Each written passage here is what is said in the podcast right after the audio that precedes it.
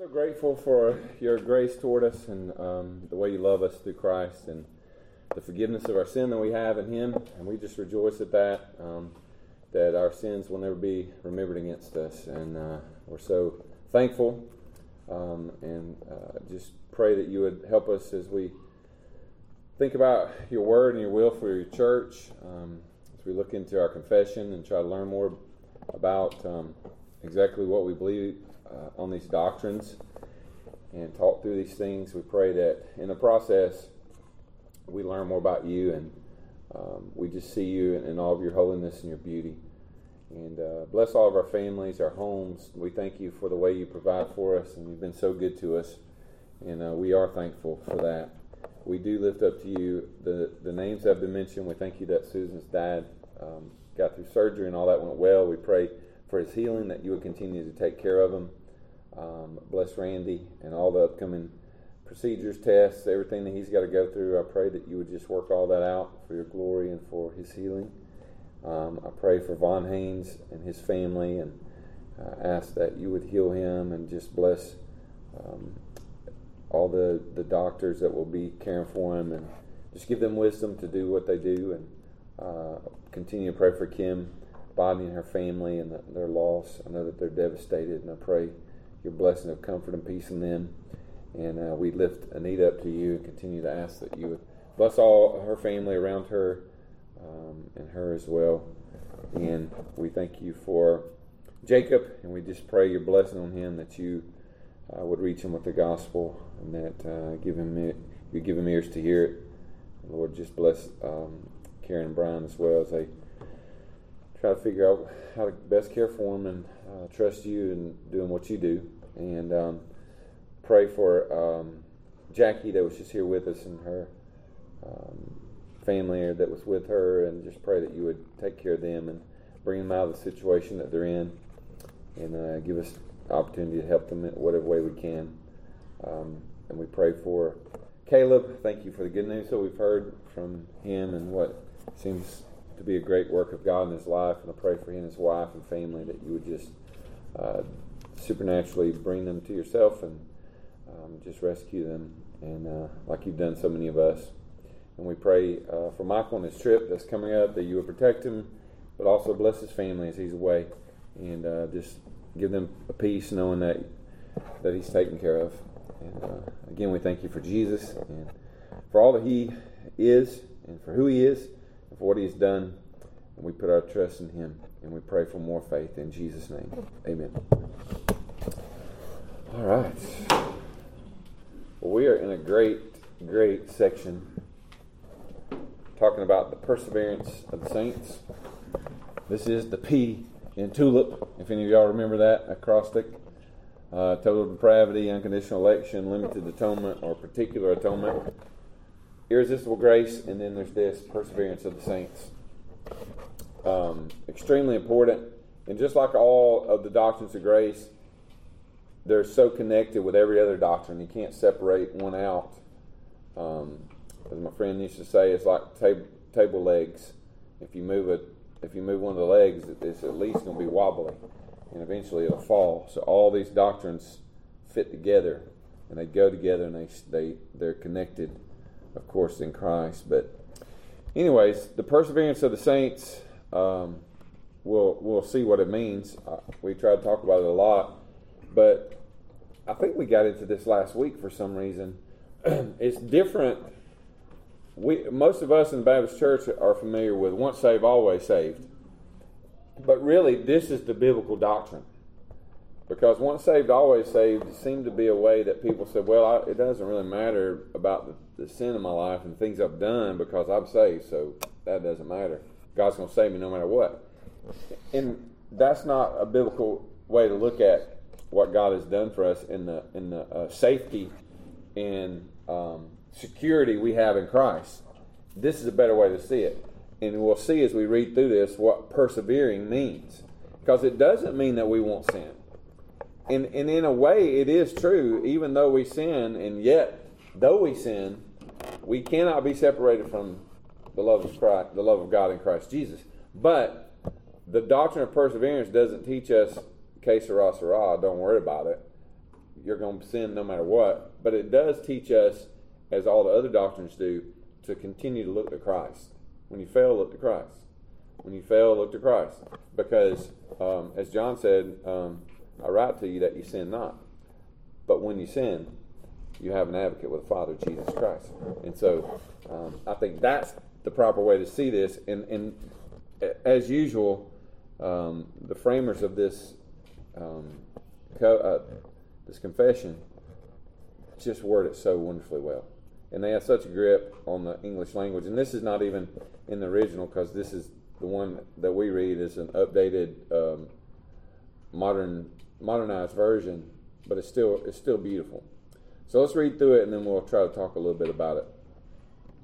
So it says, "Those that God has accepted in the beloved, that He is effectually called, that He is sanctified by His Spirit, and given the precious faith of His elect." can neither totally nor finally fall from a state of grace. So that right there is a lot in and of itself. And it is interesting um, in all of the confessions um, that we talk about, like the First London Confession, uh, the Savoy Confession that we've mentioned before, and uh, Westminster, they all have pretty much the same wording here at the beginning. And beloved is always capitalized those God has accepted, in some people pronounce it beloved, some people pronounce it beloved. But that is because the beloved is Christ. What God has accepted his people in is Christ. And he has accepted us um, not because of his works, even though his works matter, not even because of his blood, but because it's his son. It is Christ. That's right. So we are accepted in the beloved. That's the only way we're accepted. We're not accepted because we put our faith in Christ. We're not accepted because we've repented.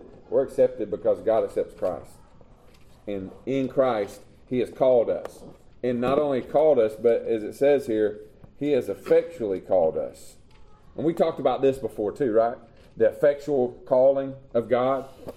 There's a general call of the gospel where we do all the time. We preach the gospel, general call.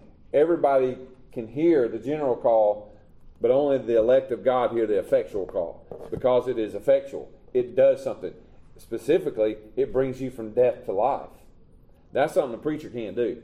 I can call you to faith in Christ, but only God can effectually call you to Christ. Only God can awaken you from the dead and put life, uh, breathe life into your soul and, and, put your bones back together. And, and uh, as Ezekiel points out, um, only God can do that, and that is the effectual call. We talked about that before. And then it says, and also, of course, He has sanctified us by His Spirit. We just uh, we just finished um, talking about good works and sanctification. I want to say, was there a whole, have we already covered the whole chapter about sanctification, or is that still coming up? I think we did. Yeah, chapter thirteen was sanctification. So we talked about that already um, sanctified by His Spirit. Um, we talked about how that's where the good works come from. If we do good works, they're of God, they're from Him. And then He's given us the precious faith of His elect. That means there's only a, one faith that God has promised to His elect, and He gives it to us. And so that foundation is pretty solid to go on and make this statement. So if we are accepted in the beloved, and effectually called and sanctified by the Spirit and given the faith that God gives only to his elect, then we can neither totally nor finally fall from state of grace. So there is no way to fall. Oh, in the sense that we're no longer saved, right? There's just no way. And I know I say this a lot. If you understand the order of salvation, the ordo salutis that we talk about, if you understand that at all, there's no way you can get this one wrong if you believe, if you can understand at all how justification happens, there's no way you can believe you can lose your salvation. I just don't see how. Anytime I've had this conversation before, um, I had I used to live next door to a, um, a Pentecostal um, pastor's church. Uh, it's not Pentecostal. What is it? Um, Well, it was similar. It's Church of God. Anyways, he started this conversation with me. He said, Well, I mean, you know, we believe you can lose it, but y'all don't. But the main thing is we believe the same about how you get it. And I said, Well, we really don't. Because if we did, then we would agree on this. Because you think you did something to get it, so you can do something to lose it. If you understand that before the foundation of the world, God chose you in Christ to be elected, and He chose you and accepted you in the blood, and that your name was written before the foundation of the world in the book of life, how on earth are you going to get rid of that? There's nothing that we as as earthly temporal beings can do to undo what God has done in all eternity. And so really, I just believe if you can get if you understand total depravity, um, unconditional election, and particular atonement, then irresistible grace makes sense, and perseverance is the only logical conclusion. Does that make sense? There, there's just no way that we can undo what has been done before we even got here. And now, at a point in time, God did effectually call you from death to life. But that's because He had decreed that to happen, and it was going to happen. And there's no way it'll unhappen. Right? I mean, to me, that's just exciting. I don't know how else. I wouldn't want to look at salvation any other way. Because no wonder I can never totally or finally fall from a state of grace. Because I didn't do anything to get to grace, or else it wouldn't be grace, right? The Bible says that. If it's of works, then it's no longer of grace. So it has nothing to do with me. But, and I like this it says, can either totally or finally. So it didn't say you can't fall at all, because it's going to go on and talk about that. We are going to sin and fall, but you won't, you won't fall totally, and you certainly won't fall finally. And to me, again, this doctrine of perseverance is the one that you can say, if we say something like, well, time will tell. Is this person a Christian? I don't know. Are any of y'all believers? I don't know. I, I see what I think to be fruit. Yeah, I hope you look at me and say, it seems like he's a believer. But you know what? We'll know because of perseverance. Now, I think God identifies with our spirit. He, he um, makes known to us and gives us assurance. But my hope is this that no matter how many times I mess up and fall short, fail to do the things I should, and uh, do the things I shouldn't, I will be finally saved because of the perseverance, the doctrine of perseverance. And to me, that's beautiful and wonderful. Um, does anybody want to say anything about that first sentence before I keep reading? Add any comments? Does anybody want to disagree? Y'all probably wouldn't be here if you didn't want to, if you disagree with that.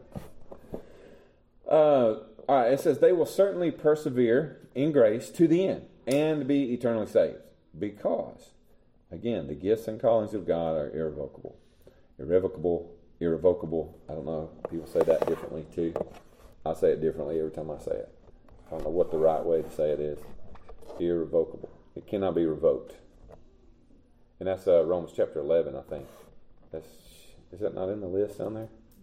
That's Romans chapter 11 when he's talking about Israel. Is Israel going to find. Did God have no purpose with Israel? Of course he did. But they uh, what does he say? They're, they're, disobedient, they're disobeying the gospel for your benefit. But they will be saved. Uh, God will save Israel, not necessarily the nation of Israel, but he will save his people who because that's his purpose. And the gifts and calling of God are irrevocable. He doesn't change his mind. Which I think the whole purpose of Israel anyway was to show God's purpose in election. He elects who he wants to and don't elect who he don't want to. And he chose Israel for whatever reason. There's nothing particular about Israel. He even says that. I didn't choose you because you have more horses and bigger armies. I chose you because I chose you.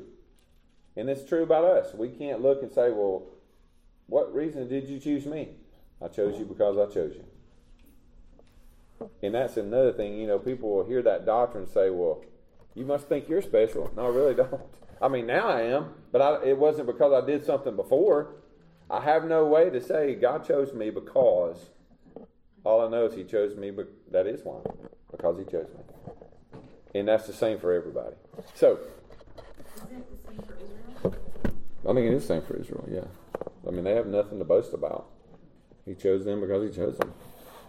And, and again, I think he chose them to just give us a picture of what does election look like this? The whole world full of uh, peoples, and he chose this one. To, to bring his law to, to for the angels to to whatever it says the angels come gave him law yeah. But I know there's a lot of, uh, there can be disagreement about that part of it. But um, but it is true that there was no reason he chose Israel that other than he just did um, and therefore he still brings about and nourishes in them faith repentance, love, joy, hope, and all the graces of the Spirit that lead to immortality. And so um, there's so many uh, great verses that you could think of to support that, that one sentence right there. Um, John chapter 10, Jesus said, I give them eternal life and they will never perish. No one will ever snatch them out of my hand. There's just so much um, what else? He said, I've never lost one because my Father's given them to me. Um, he who began a good work in you will be faithful to complete it. There's just so many Bible verses that speak to this. God began the good work, he will complete it. And then here comes the part to, to describe never finally or totally falling from, from a state of grace even though many storms and floods arise and beat against them, that is, the elect, the people of God, even though storms arise and beat against them, yet these things will never be able to move the elect from the foundation and rock to which they are anchored by faith. The felt sight of the light and love of God may be clouded and obscured from them for a time through their unbelief and their temptations of Satan. Yet God is still the same they will certainly be kept by the power of God for salvation, where they will enjoy their purchased possession. For they are engraved on the palms of his hands, and their names have been written in the book of life from all eternity. I mean, that right there is just like a massive sermon in about four sentences. And it's the, it's the source of our hope, right? Because, I mean, that's where we live, is it not? In the storms, in the floods that beat against us, the things of the world, the things of Satan, the battles that we can't even see, these spiritual realms of battles that we don't even know anything about, the times of unbelief, times of temptations, times we fail to we fail in temptation, all those things clouding and obscuring from us the love of God and the light of the Lord Jesus Christ. But we cannot finally or totally fall because God will come get his people. He just will. He will always come get his people. That's a good word right there. It's a great word. It's written so wonderfully. Then his character would be marred. Right. And he can't mar his character. No. He never can go against his word either. Uh, 2 Timothy 2. God's firm, firm foundation stands, having this seal the Lord knows those who are his. And let everyone who knows who names the name of the Lord depart from iniquity. Um, so many other places. I was looking at these other verses here because I was thinking there was a, the one. There was a verse that said something like about what you just said, Melissa, about marring his name. Um, I can't remember the verse. I read it earlier. All right, y'all don't want to say anything about this? That's good stuff right there. It's to. It's too good to even comment on much, isn't it? I mean, that's our hope. That is the whole hope of the Christian of those, faith. One of those verses, Psalm 89. Yeah, a If they one. violate my statutes and do not keep my commandments, then I will punish their transgressions with the rod and their iniquity with stripes. Of course, we know that's Christ. Yeah, that's right. He did do that. By his stripes, we've been healed.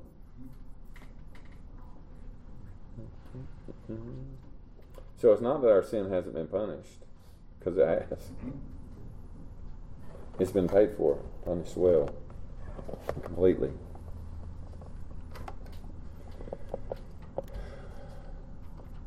Which is why, again, we cannot. We sang. We sang about this Sunday. This is why we cannot be brought back under judge under judgment. How can I cannot be punished? What does that song say? It says it so wonderfully well. Basically, I can't be punished. My sin can't be punished twice. Once at my surety's hand, and again, uh, then again at mine. I don't know if y'all noticed that one little phrase in that song Sunday, but that's what it's meaning here. It's already been paid. I can't be brought back up. You know, it's better than it's better than our justice system double jeopardy clause. It's way better than that. I can't be brought back under trial because Christ has paid my debt. So I have no more debt. And there's not even this idea that, well, what about the stuff you hadn't confessed yet? Well, glory, hallelujah. I mean, all of it's paid for. Yeah.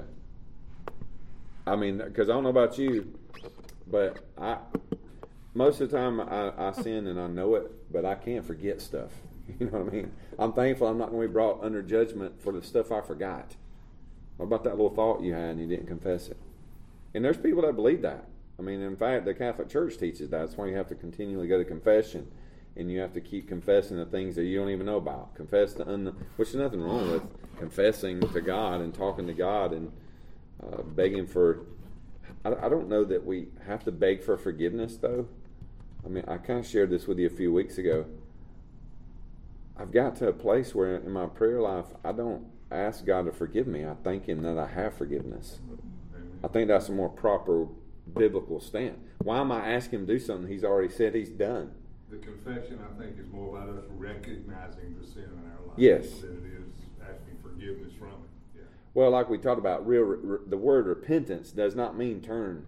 It means to agree with God. Right. And if you agree with God, that's real repentance. I agree that this is sin and I've sinned against God. And then He gives us a repentance that we can't make up. That comes only from Him. But I do think that I don't know. I've I've I still catch myself. Well, I think in comparison to the world, though, there are a lot of people, you know, when you talk about these things, they say, "Well, I'm not a bad person. God wouldn't," you know. Yeah. They don't see their sin. The ability to see it and confess it is a gift from God, and that's where confession comes. I think I saw uh, Michael was having a conversation with somebody about the Ten Commandments, and uh, people think they've kept the Ten Commandments. Yeah, right. Well, just keep the Ten Commandments.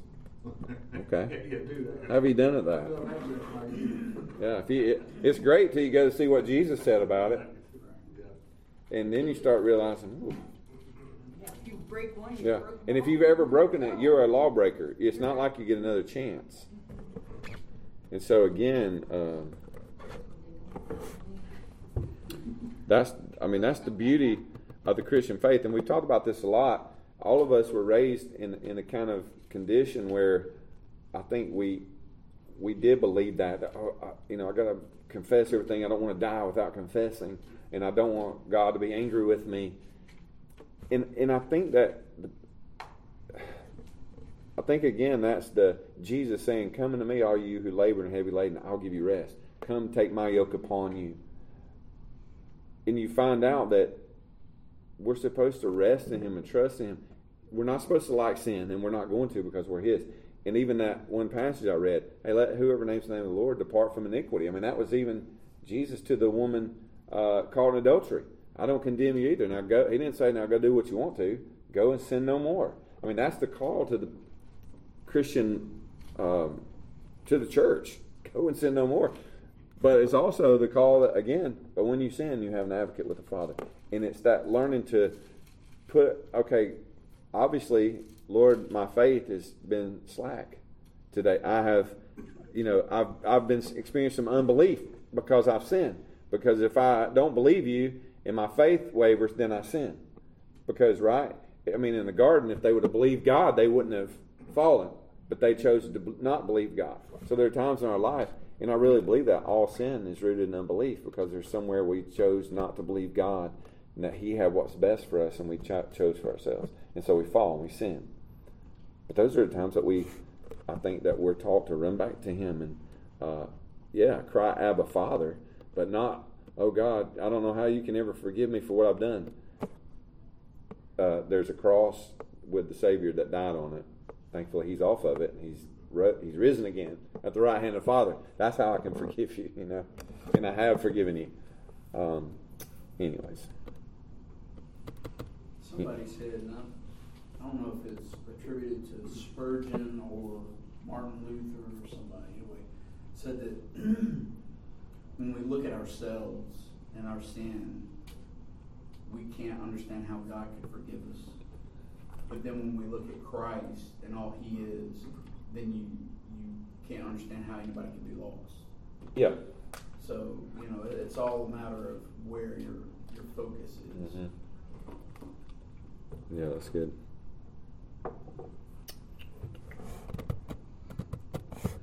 Well, good. You want to move to the next section? we could talk about that first chapter, first little, uh, number one, forever. It says in two, the perseverance of the saints does not depend on their own free will, but on the unchangeableness of the decree of le- decree of election. So again, uh, just like our justification, our perseverance doesn't depend on our ability to keep it, our, our will. It depends on God's will.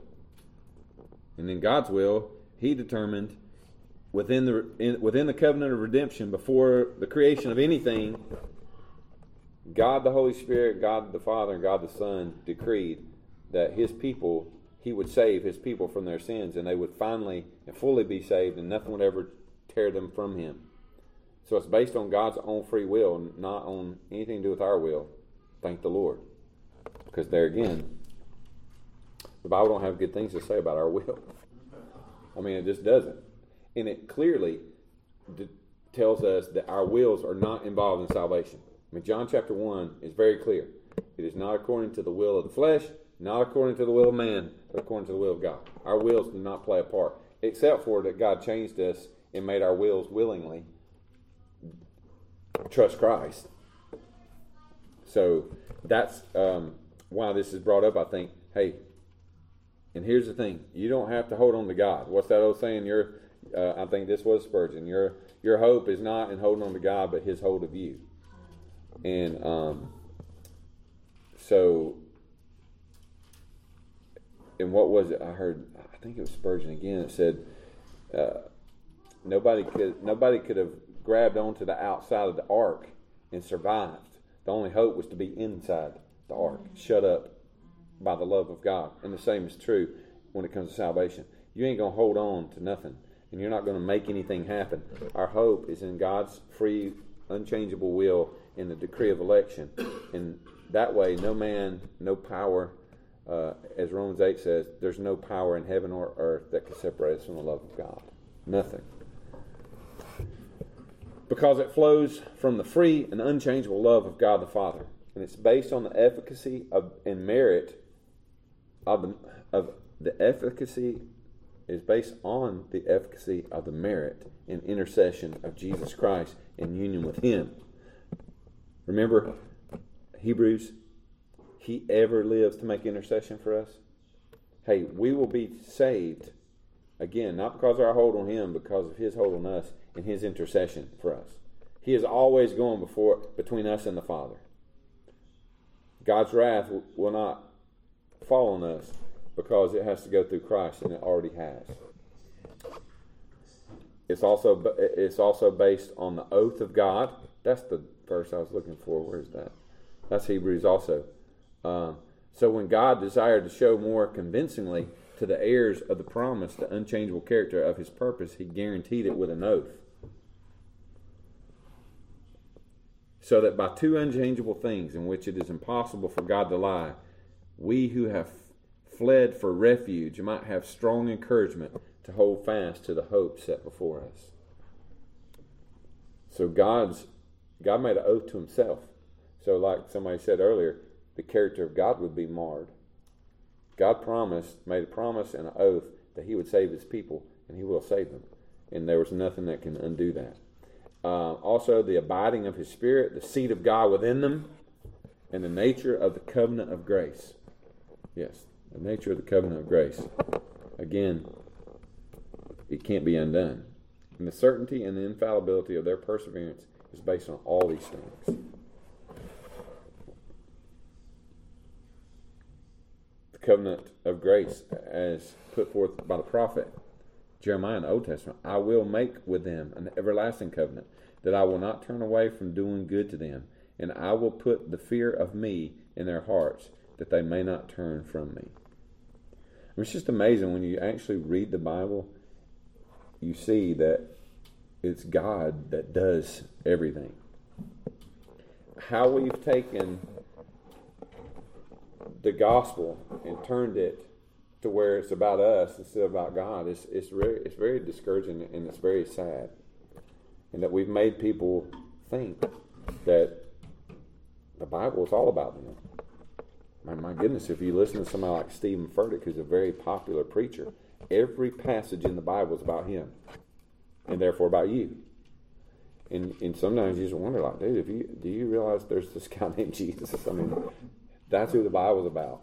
It's not about you. But um, any, anybody want to say anything else right there?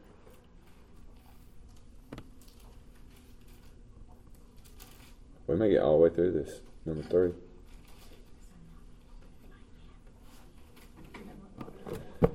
All right, and here again, this is some more good news. They may, that's us, the, the people of God, they may fall into grievous sins and continue in them for a time.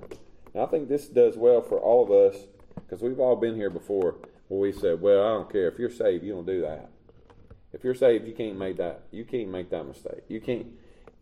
And I would say that if that's the tenor of your life and you're never doing anything but sinning, that's problematic. But I like that it points out the people of God even may fall into grievous sins and continue in them for a time. Which is why we don't give up on people, right? We don't just write them off and say, well, they must be like the people John talked about. They went out from us because they never were of us, and if they'd been of us, they wouldn't have left. Well, that's uh, the the apostle can make that declaration, but we need we need to be careful about making that declaration until they're gone forever, because we don't know. But he says they they can even continue in these grievous sins for a time due to the temptation of Satan and the world and the strength of corruption remaining in them, that flesh that we still have, and the neglect of means of their preservation. In doing so, they incur God's displeasure and grieve His Holy Spirit. Their graces and comforts become impaired. Their hearts are hardened and their conscience is wounded. They hurt and scandalize others and bring temporary judgments on themselves. Nevertheless, they will renew their repentance and be preserved through faith in Christ Jesus to the end.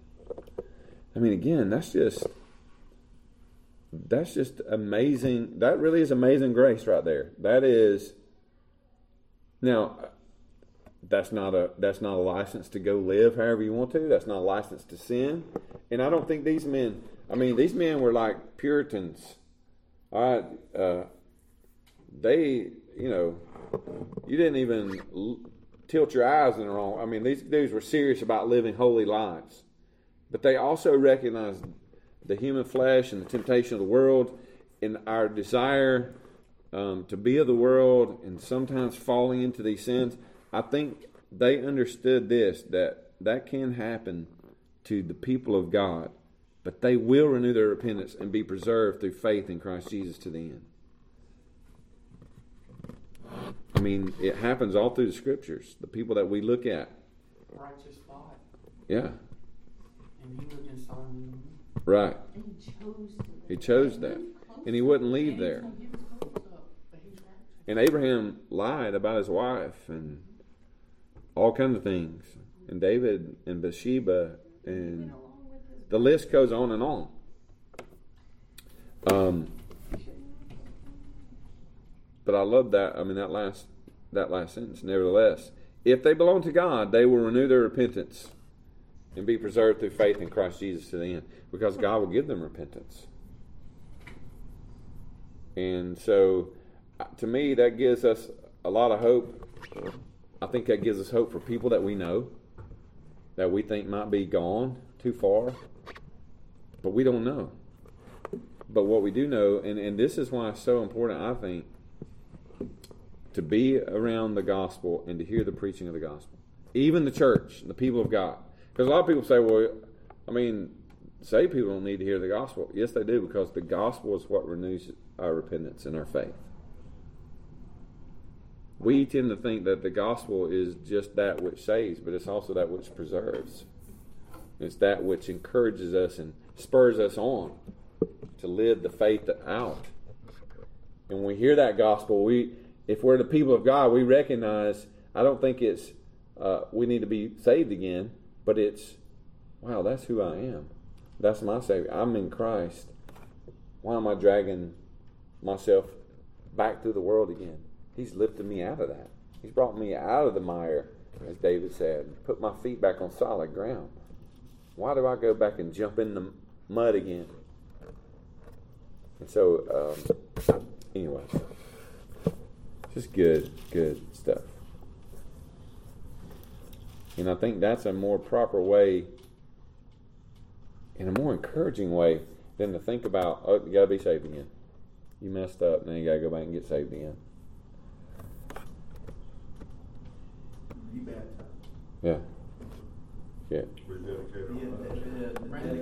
church. let's rededicate. Rededicate. But see, if you preach the gospel, you don't have to preach those kind of things.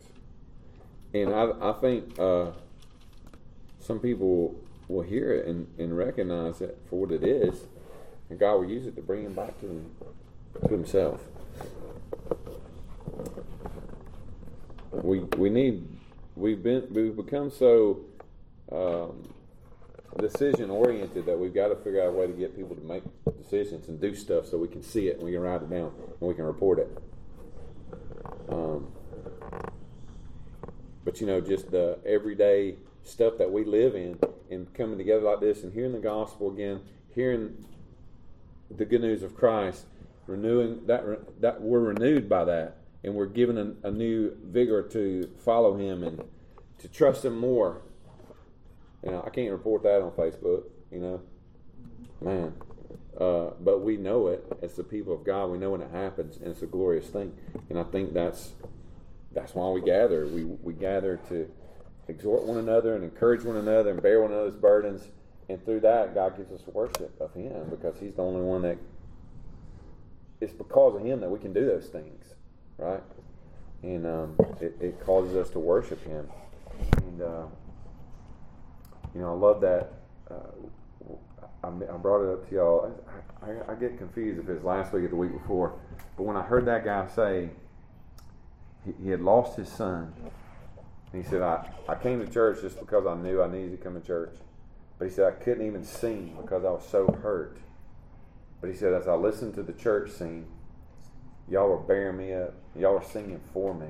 I couldn't even sing, but the church was singing. And so therefore I was singing, even though words couldn't come out of my mouth. And, and to me, that's, the, that's a picture of the New Testament calling us to exhort one another in psalms and hymns and spiritual songs. And we sing and we worship. And worship is supernatural, and it's something that God does when His people come together. You can't you can't generate it. You know, I can't scream at y'all and say, "All right, now worship."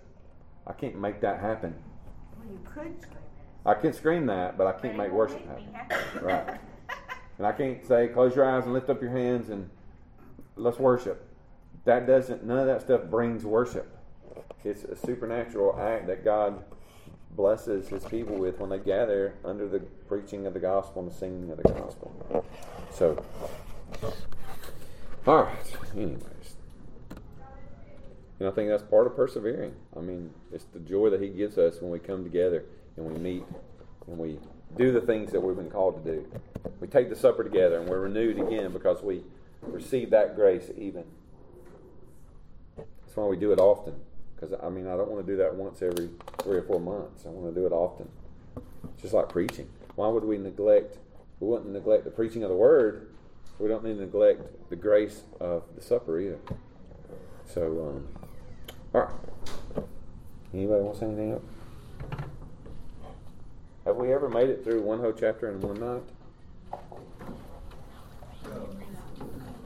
Well, that's wonderful. Y'all are getting better at listening. Let's. Oh, after we pray, I think Nicole's going to sing again, and then. Uh, I'll be glad to. I will tell you, know, just let me know what you want to hear. Be glad to answer that for you. be specific though. Don't just call out first names. Don't call out first names. Yeah. All right. Well, let's uh, let me pray, and then then we can hang out or whatever.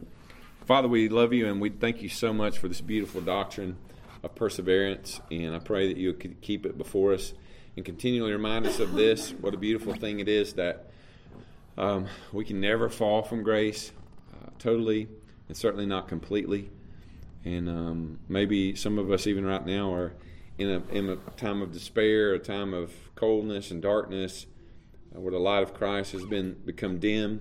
I pray that you would renew our repentance and renew our faith and give us a new, fresh, um, just understanding of the beauty of the cross and what happened there and how um, all of the handwriting of the ordinances that were against us were nailed to his cross and there's nothing left there's nobody left to condemn and nothing left to condemn and so help us live that way in, in the joy of who christ our lord is. And we pray this in his name. Amen